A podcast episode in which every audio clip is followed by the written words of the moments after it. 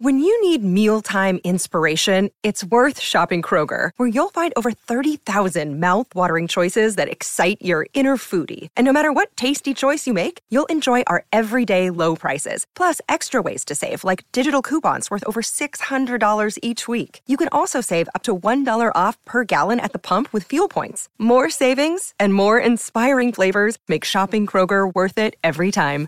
Kroger, fresh for everyone. Fuel restrictions apply. Che differenza c'è fra il QA nella quarantena e il QA fuori dalla quarantena? Ve lo dico io, nessuna, proprio nessuna. Perciò ben trovati a questo consueto, abitudinario, prevedibilissimo, assolutamente non differente da tutte le altre occasioni appuntamento mensile con le domande e le risposte di Daily Cogito, come sempre, dopo la sigla. Daily Cogito, il podcast di Rick Dufer ogni mattina alle 7. L'unica dipendenza che ti rende indipendente.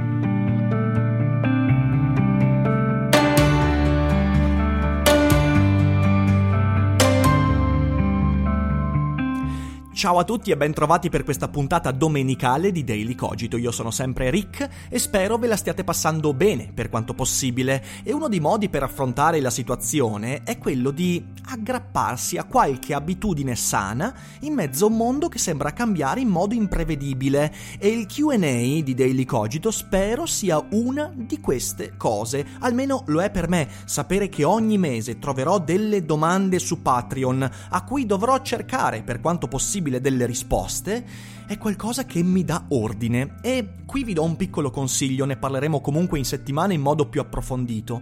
Per affrontare il casino che stiamo vivendo, concentratevi sulle piccole cose, sui piccoli compiti che potete portare a termine, che potete nutrire, che potete espletare in modo semplice, facile, senza troppo dispendio, senza troppa programmazione. Per me Daily Cogito e il QA è proprio uno di questi elementi, ma come detto ne riparleremo più avanti.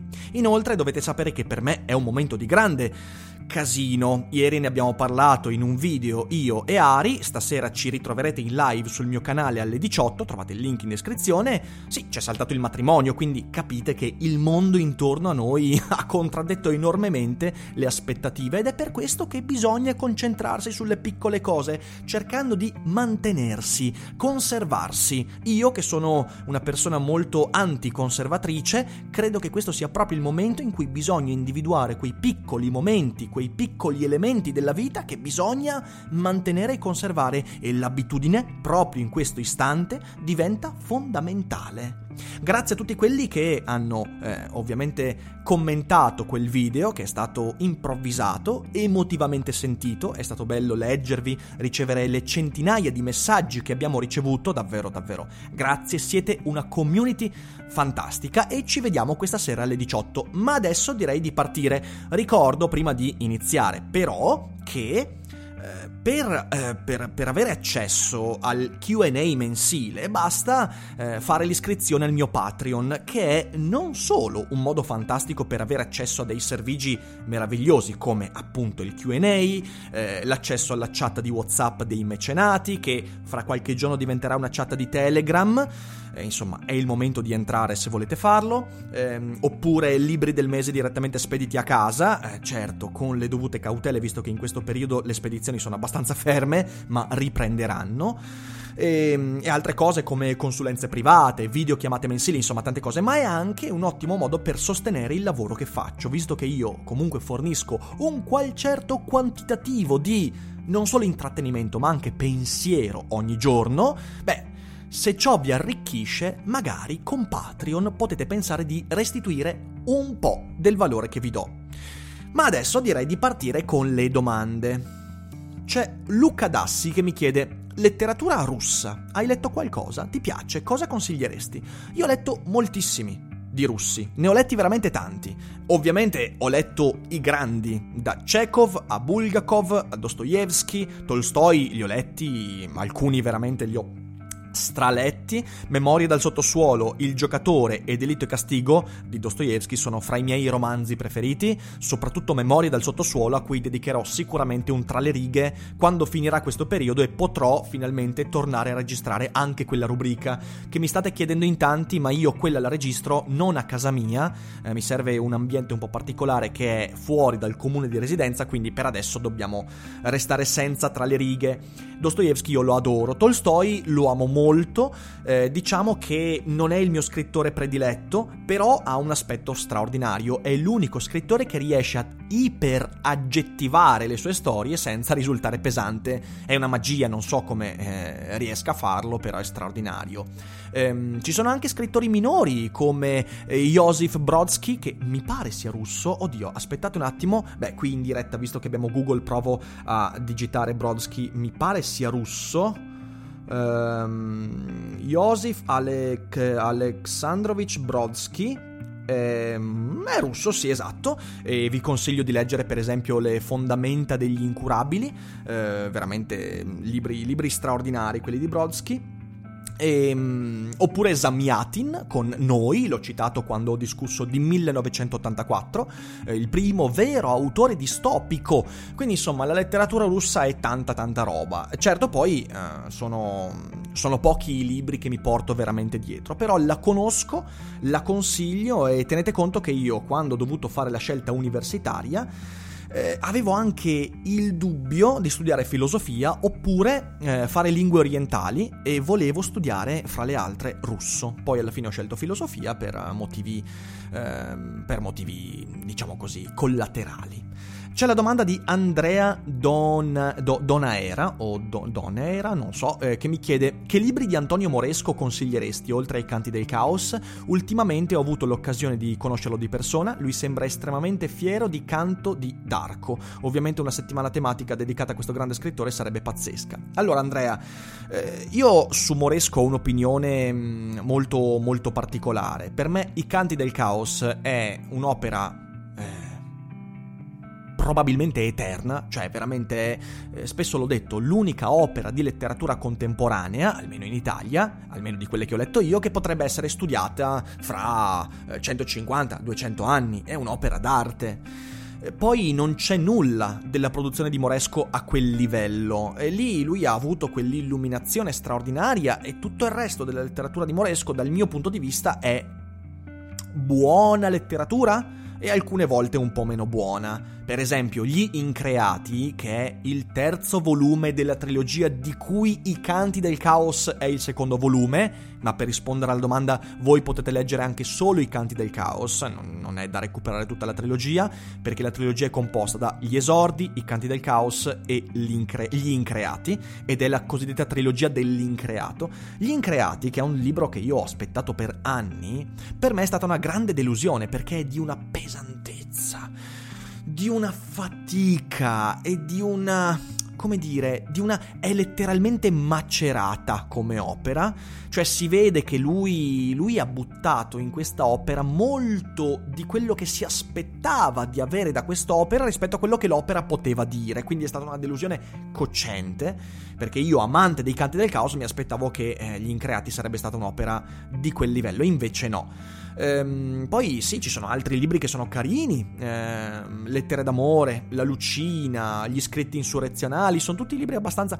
Però poi Moresco, che io ho conosciuto di persona, ed è stato un incontro importante per la mia formazione, magari un giorno ve ne parlerò, ehm, diciamo così, il resto della letteratura di Moresco è, dal mio punto di vista, eh, letteratura di medio livello. Quindi da leggere sicuramente è piacevole. Ehm, molto spesso estremamente vittimista, è un aspetto che nella letteratura di Moresco è preponderante e che manca dai canti del caos, ma nel resto c'è, c'è in modo molto spesso anche pesante e fastidioso. Però ecco, io consiglio i canti del caos, ma perché è una sorta di illuminazione fuori dal mondo che ogni tanto sto lì e mi dico ma com'è che ha fatto a produrla? senza poi aver scritto null'altro che sia a livello di quell'opera.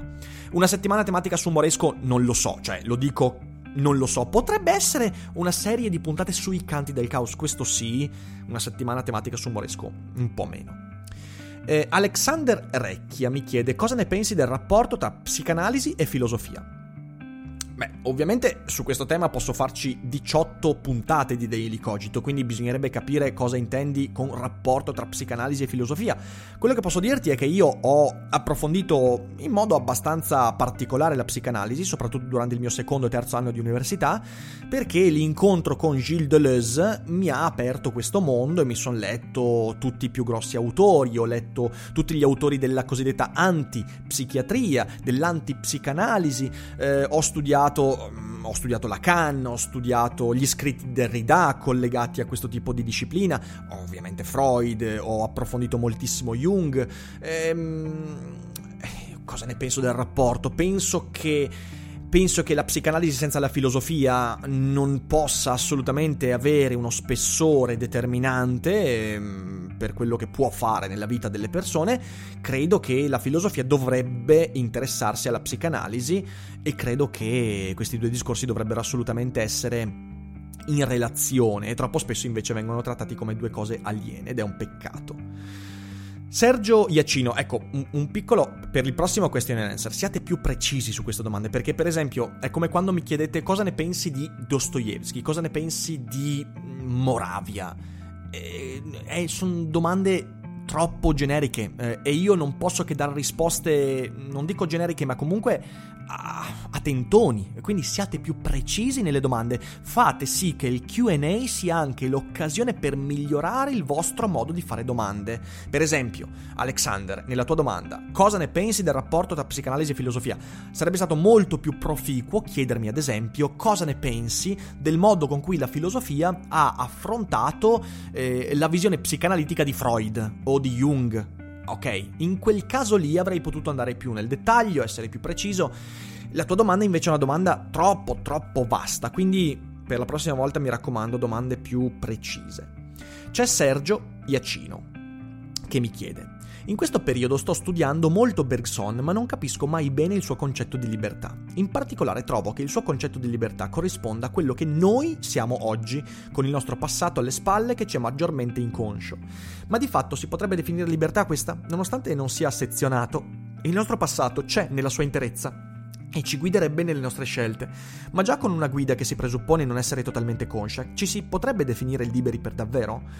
Eh, io qui nella nella live su Bergson mm, ho sviscerato un po' questo concetto e infatti ne ho parlato quando ho anche accennato alla concezione che Spinoza ha della libertà. Eh, non è libertà quella di Bergson e di Spinoza se intendiamo con libertà il libero arbitrio.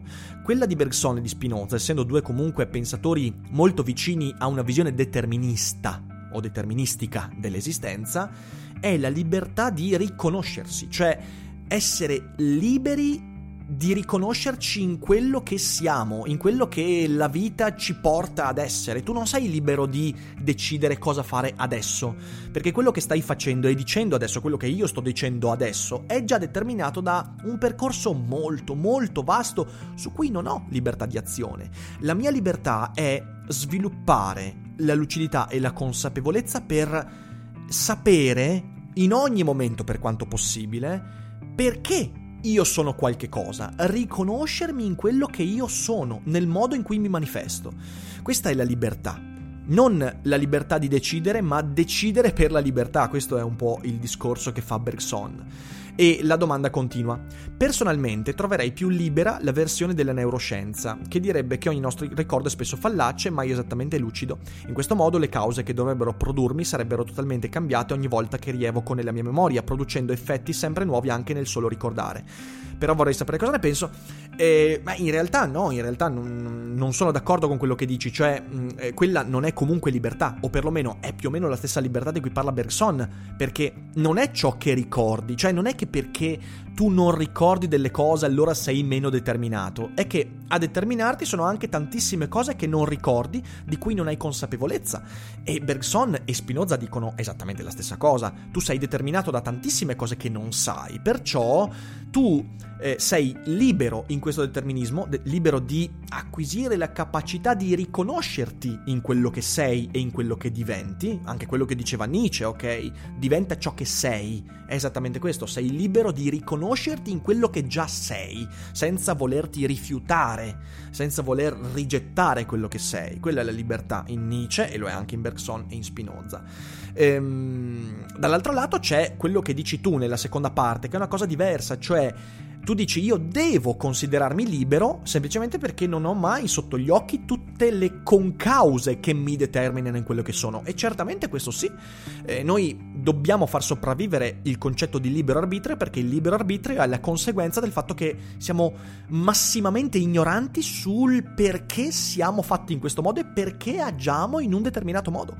Eh, però, però non, non, sono assolutamente in contrasto. La visione di Bergson è molto vicina a quella che tu descrivi come visione delle neuroscienze. Ehm, Amos Brazzoli mi chiede se ho letto qualcosa e cosa ne penso di Gregory Bateson, ma io non ho letto nulla di Bateson, so che è uno psicanalista, eh, so alcuni dei suoi lavori, quello che ha fatto, però non ho mai letto nulla, quindi purtroppo non posso risponderti, magari in un commento puoi, dirmi, puoi darmi dei consigli eh, e magari dirmi perché me l'hai chiesto, è un autore che ti interessa? Anche qui, altro modo per migliorare le domande. Visto che spesso capita che mi chiedate, chiediate, hai letto quello? E magari io non l'ho letto, per essere un po' più precisi ditemi, hai letto questo? Perché secondo me è mettere giù delle motivazioni. Siate più analitici nelle domande che ponete, mi raccomando. Poi c'è Shifty che mi chiede: Su Netflix ho visto un interessantissimo documentario sulla ingegneria genetica chiamato Unnatural Selection, che ti consiglio. No, io non l'ho ancora visto, quindi me lo segno, grazie del consiglio. Sono molto interessato alla tua visione in materia, in particolar modo al ruolo dell'etica, o meglio dire della bioetica, di fronte alle scoperte tecnologiche. Ritieni che, citando il manifesto della bioetica laica aperte virgolette, se gli uomini si renderanno conto che modificare quel che era considerato immodificabile può condurre a uno stato di cose migliore, allora ci si può attendere che essi cambieranno la propria percezione di quel che è lecito fare, chiuse virgolette. Oppure ritieni che sia giusto porre dei paletti, dei limiti a priori su quello che sia giusto fare o non fare, per timore di mettere troppo potere nelle mani degli umani, citando la famosa critica rivolta all'uso della tecnologia CRISPR, giocare a ruolo di Dio? Ehm, e finisce la domanda dicendo: Se la tua posizione fosse più, di matrice più laica, quanto giustifichi l'operato dei biohacker che portano avanti il movimento Do It Yourself Biology secondo un paradigma open source? Ritieni che chiunque possa avere la libertà di fare esperimenti genetici? Oppure ritieni che sia gene- eh, necessario restringere l'operato a centri di ricerca, eh, di ricerca specializzati? Madonna santa, che domanda devastante! Più che altro ci vorrebbe un saggio, un saggio per rispondere a questa domanda. Allora, partiamo, andiamo con, con ordine. Mi sono segnato eh, il documentario, me lo guardo e magari se è veramente interessante ci faccio anche un episodio di Daily Cogito o un video, non lo so. Dopodiché, ehm, quello che dice nella seconda parte della domanda è, ehm, è, è questo. Secondo me, eh, è giusto che la bioetica laica sleghi da paletti a prioristici la ricerca genetica con la convinzione che una volta che le scoperte genetiche abbiano eliminato quei paletti virtuali eh, diventi tutto migliore oppure sono convinto che la bioetica dovrebbe mettere dei paletti a priori alla ricerca scientifica? Eh, ovviamente non, non, lo so, o meglio, mm, ci sono alcuni campi in cui io sono molto molto liberale eh, in questo tipo di approccio, altri campi in cui invece secondo me bisogna andarci con i piedi di piombo ehm, è sempre molto difficile dare una risposta netta a queste cose. Eh, posso farti un esempio? È un esempio limite che mi è capitato di fare anche eh, qualche tempo fa, non troppo, non troppo in là nel tempo, qui su Daily Cogito. La morte. Ora, noi siamo creature mortali, il che significa che per noi è ineluttabile il destino di morire Heidegger, la morte legida sulle nostre teste e tutti quanti quelli che dicono che all'interno... E anche secondo me oggi morire è un aspetto della vita che dà un significato determinante a tutto quello che facciamo. Però morire è un'angoscia, è un'angoscia. Ora ci sono dei biogenetisti, come Aubrey de Grey e molti altri, che sono convinti di poter intervenire sul metabolismo cellulare, modificando il genoma, modificando il funzionamento delle cellule singole, affinché non la morte sia rimandata in eterno, ma la vita venga allungata anche potenzialmente in modo indefinito. Quindi sia possibile ancora morire perché ti investe un autobus, ma non sia più possibile morire perché le cellule invecchiano. Naturalmente, la senescenza del, beta- del metabolismo cellulare è il processo che poi ci porta a invecchiare e porta alla morte dell'organismo per cause cosiddette naturali. Ora, ci sono due partiti in questo senso. Un partito dice no, la morte è qualcosa di fondamentale per la vita umana, quindi non si può pensare di giocare a Dio e eliminare la morte. D'altra parte, Aubrey de Grey dice un discorso che secondo me è molto condivisibile. Lui dice la morte potrebbe essere una malattia come tutte le altre. In passato, quando si moriva di vaiolo, quando non c'era la medicina che potesse sconfiggere il vaiolo, si pensava che una volta che il vaiolo fosse stato preso, il destino sarebbe stato ineluttabile e quindi si facevano dei discorsi filosofici sul vaiolo, sulla malattia e via dicendo. Poi è arrivata la medicina che ha eliminato il vaiolo con un vaccino. E allora il vaiolo non è più diventato un problema e la vita è migliorata nettamente. Ecco, il dubbio che instilla The Grey è: e se la morte per senescenza fosse come il vaiolo? Un vaiolo molto più mortale perché ammazza praticamente tutti quelli che non muoiono precocemente per incidenti e altre cose, però potrebbe essere una malattia. E se la medicina potesse sconfiggere quella malattia, noi ancora avremmo quella visione della morte? Probabilmente no. Probabilmente si istituirebbe una società totalmente diversa in cui cambierebbero eh, le relazioni di potere, le relazioni fra eh, individui e procreazione, eh, cambierebbe l'economia, cambierebbe tutto quanto. Perciò io non so darti una risposta se non lunghissima e, e, inframmezzata da montagne di parentesi, però quello che posso dirti è che propenderei per il secondo aspetto, cioè direi che ci vogliono alcuni paletti a prioristici etici, eh, perché per esempio, non so, creare esseri umani in laboratorio, dal mio punto di vista potrebbe creare dei problemi incredibili, però questo potrebbe dipendere, ecco, questa mia visione potrebbe dipendere in realtà da pregiudizi. E creare esseri umani in laboratorio potrebbe portare al miglioramento netto dell'umanità, solo che non so come questo avverrebbe. Quindi, per rispondere anche alla parte finale, io eh, pragmaticamente eh, credo che bisogna restringere l'operato a centri di ricerca specializzati ed eticamente stringenti Idealmente credo che prima o poi andremo verso un do-it-yourself biology che produrrà condizioni migliori per l'umanità. Speriamo questo. Oggi avete delle domande ragazzi incredibili, forse è l'effetto della quarantena, quindi questo non è un QA solito, come sempre. Lorenzo Artegiani mi chiede, Qualche volta hai detto di aver fatto il classico, come ti sei trovato con le materie di indirizzo, qual è la tua visione di queste discipline e che critiche muoveresti al tradizionale metodo di insegnamento con cui si propongono al liceo? Beh, vabbè, io ci ho fatto un video intero su questo, lo linko magari sotto in descrizione, quindi come riformerei il liceo classico e l'impianto liceale italiano.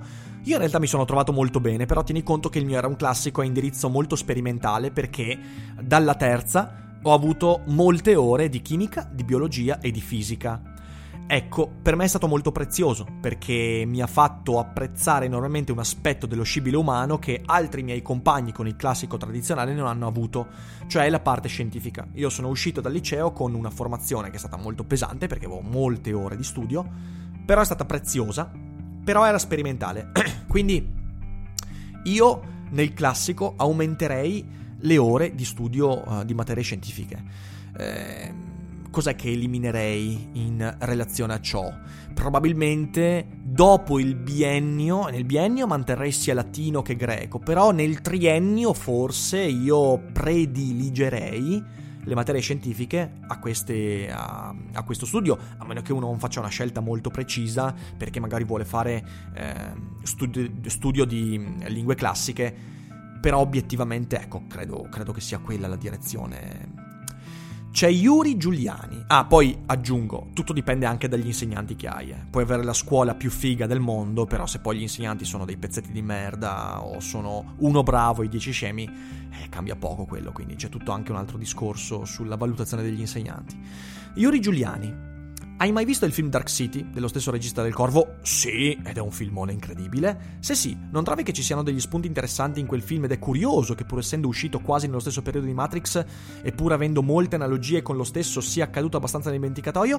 Eh, sì, Tieni conto che Matrix esce, mi sembra un anno dopo, perché se non sbaglio, a spanne, Dark City è del 97, 98, Matrix è del 99. Eh, c'è un aspetto di marketing, Matrix è stato pompato enormemente, sotto alcuni aspetti Dark City ha una trama più interessante di Matrix, però credo sia un film invecchiato peggio da un punto di vista registico, eh, l'atmosfera è troppo spinta nella cupezza, cosa che in Matrix invece è alternata eh, da un punto di vista della scrittura forse è un film che mm, sente i suoi anni, a differenza, a differenza di Matrix che pur con tutti i suoi difetti invece è un film che si difende ancora molto bene oggi. Eh, e continua Yuri, dice metto curioso tra virgolette perché in realtà ci sono sempre tanti motivi per cui in un certo momento vengono realizzate opere culturali che in un qualche modo affrontano le stesse tematiche ma non tutte permangono sia per motivi oggettivi che per motivi darwiniani. Comunque Dark City il film, un abbraccione. Un abbraccione anche a te Yuri. Beh, ehm, sì, penso di aver già risposto. Dark City è un film che io adoro.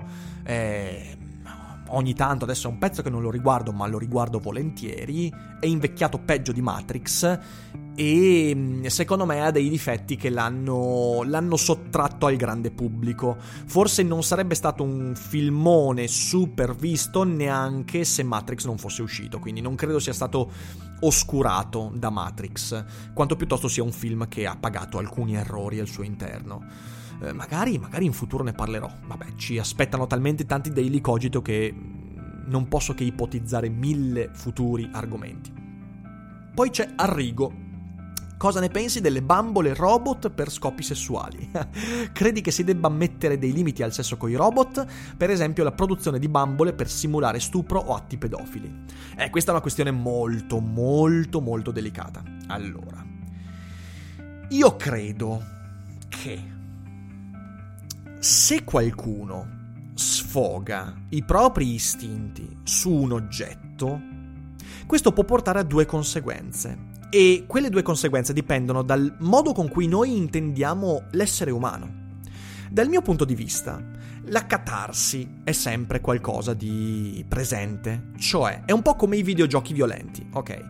Io ogni tanto gioco con GTA e dovete sapere che quando gioco con GTA io sono una persona orribile, perché eh, a parte quando mi metto a fare qualche missione, ma solitamente sono rari i casi, io prendo una macchina, di solito molto pesante, vado in giro per la città e, e devasto la città perché mi diverte, cioè è una cosa che mi diverte, che, che, che, che mi, mi, sfoga, che mi, mi intrattiene. Ora sono pixel e al di là del fatto che io ovviamente per strada non farei mai delle cose del genere, proprio perché presuppongo che quella cosa è irreale ed è fatta per quel tipo di approccio, in me sento, oddio, non dico una catarsi, perché poi anche senza giocare a GTA io sono una persona molto tranquilla, però comunque non credo che agire in quel modo su GTA fomenti comportamenti violenti al di fuori della vita. Questo perché credo nel valore della catarsi e credo che una persona violenta da un videogioco di quel tipo potrebbe trarne dei benefici. Eh, credo che se una persona violenta, giocando a GTA, poi esce in strada e si mette a investire i pedoni, quella persona l'avrebbe fatto anche senza GTA. Ovviamente qui manca sempre la catena causale, cioè è GTA che ha causato quel comportamento, così come è un disco di Eminem che ha causato il luxoricidio, è un disco di Marilyn Manson che ha causato bullying a Columbine, soliti discorsi su cui in realtà possiamo fare tante fantasie, ma poi ci rimane sempre un pugno di mosche in mano. Io credo che una persona violenta che compie un atto violento nella realtà, quell'atto l'avrebbe compiuto anche senza Marilyn Manson, anche senza Eminem, anche senza GTA. E una persona non direttamente violenta da queste cose invece potrebbe trarne un istinto, un, un effetto di catarsi. La stessa cosa per me vale per le bambole robot, bambole artificiali. Ora non è bello pensare che una bambola venga prodotta con lo scopo di essere stuprata, violentata. D'altra parte, preferisco che questo avvenga nei confronti di una bambola e che l'essere umano che si sfoga in quel modo lo faccia sulla bambola, liberandosi da quel demonio non portandoselo quindi poi per strada a una serata, in giro con gli amici e via dicendo. Credo nel valore catartico. Poi dall'altra parte, credo che dovrebbe comunque essere Oddio, anche lì è molto difficile. Dovremmo vietare la costruzione di bambole con fattezze bambinesche? Un pedofilo potrebbe eventualmente trarre un beneficio dall'uso di un giocattolo di quel tipo, non poi cercando dei bambini reali? Oppure l'uso di quel giocattolo potrebbe sviluppare, ulteriormente far evolvere quei comportamenti? Credo che anche qui siamo nell'ambito delle sfumature. Bisognerebbe guardare caso per caso. Eh, perciò, perciò, di nuovo, da un punto di vista eh, ideale, io ti dico che mh, secondo me queste cose, per la visione che io, io, ho dell'uomo e per come io vivo certi sfoghi, eh, potrebbe trarre beneficio da queste cose. Eh, senza che poi queste vengano pubblicizzate, ecco, non dovrebbero essere pubblicizzate, potrebbero essere dei dispositivi medici, cioè nel senso uno psicologo che ha in cura un potenziale pedofilo potrebbe, potrebbe avere accesso a questo tipo di strumenti da fornire e studiare l'evoluzione del problema. Eh, questo è, anche perché poi lo sappiamo bene, eh, ci sono tanti studi a riguardo, la pedofilia è una condizione spesso mentale, e non è che si guarisce dalla pedofilia. Quindi se ci fosse invece un modo per guarire dalla pedofilia, ti direi allora no, quella cosa lì non va bene perché asseconda un comportamento. Ma se il comportamento comunque esiste, eh, assecondarlo potrebbe migliorare l'impatto sociale o peggiorarlo? E lì è una questione veramente troppo complicata per essere, per essere eh, sviluppata come si deve in poche parole. Eh, però è una domanda molto interessante e se c'è qualcuno in ascolto che ha delle informazioni a riguardo, beh, io sono ben contento di leggere i commenti, quindi scrivete. Eh, infine c'è Luca Dassi che mi fa un'altra domanda e mi ha già fatto la prima ma me ne fa una seconda ma se siete iscritti a Patreon potete fare anche questo ragazzi che fortuna. E mi chiede una volta un mio amico studente di economia ha affermato che l'Italia sta bene quando gli italiani stanno male. Quanto puoi essere d'accordo con questa affermazione? Ovviamente questa affermazione può voler dire tante cose, ehm, perché è un aforisma, è uno slogan, anche qui parte da una visione del mondo molto pessimista, ehm, è un po' come quella frase che l'Italia va bene quando il governo va male, ehm, con cui mi trovo più d'accordo, ma è comunque uno slogan. E ti direi che faccio fatica a commentarla perché bisognerebbe capire cosa si intende. L'Italia non sta bene oggi e gli italiani non stanno bene. Quindi no. È un po' come quelle frasi, fatta l'Italia si devono fare gli italiani. Ma cosa vuol dire fare gli italiani? Eh, quindi se avessi di fronte il tuo amico gli chiederei, ok, ma cos'è che stai intendendo veramente? Cerca di andare al fondo e esprimere quello che pensi e allora su quello che pensi possiamo anche ragionare. Su uno slogan faccio un po' più fatica, quindi non riesco a darti una risposta. Come avete capito questo è un question and answer con poche risposte, ma molte problematizzazioni e spero che sia stato interessante. Lunghissimo, mezz'ora di daily cogito, dannazione. Vabbè, tanto di tempo in questi giorni ne avete un sacco, quindi va bene così. Io vi ringrazio per l'ascolto, vi ringrazio per le domande, spero che le risposte siano state interessanti e come sempre noi ci risentiamo domani, anzi ci vediamo per chi volesse questa sera alle 18 sul mio primo canale YouTube, chiacchiereremo un po' insieme ad Ari e ci faremo qualche, qualche sana risata perché ci vuole, ci vuole. Grazie di nuovo a tutti, io vi abbraccio, buona domenica e non dimenticate che non è tutto noia ciò che pensa. Vacanze in Sicilia o in Sardegna? Con i traghetti GNV porti tutto quello che vuoi, ti rilassi fino a destinazione e se prenoti entro il 14 maggio, posto ponti a partire da 33 euro. Non c'è modo migliore per andare in vacanza. Scopri i dettagli su gnv.it. Offerta valida sulle linee Napoli-Palermo e Genova-Olbia, 10.000 posti disponibili.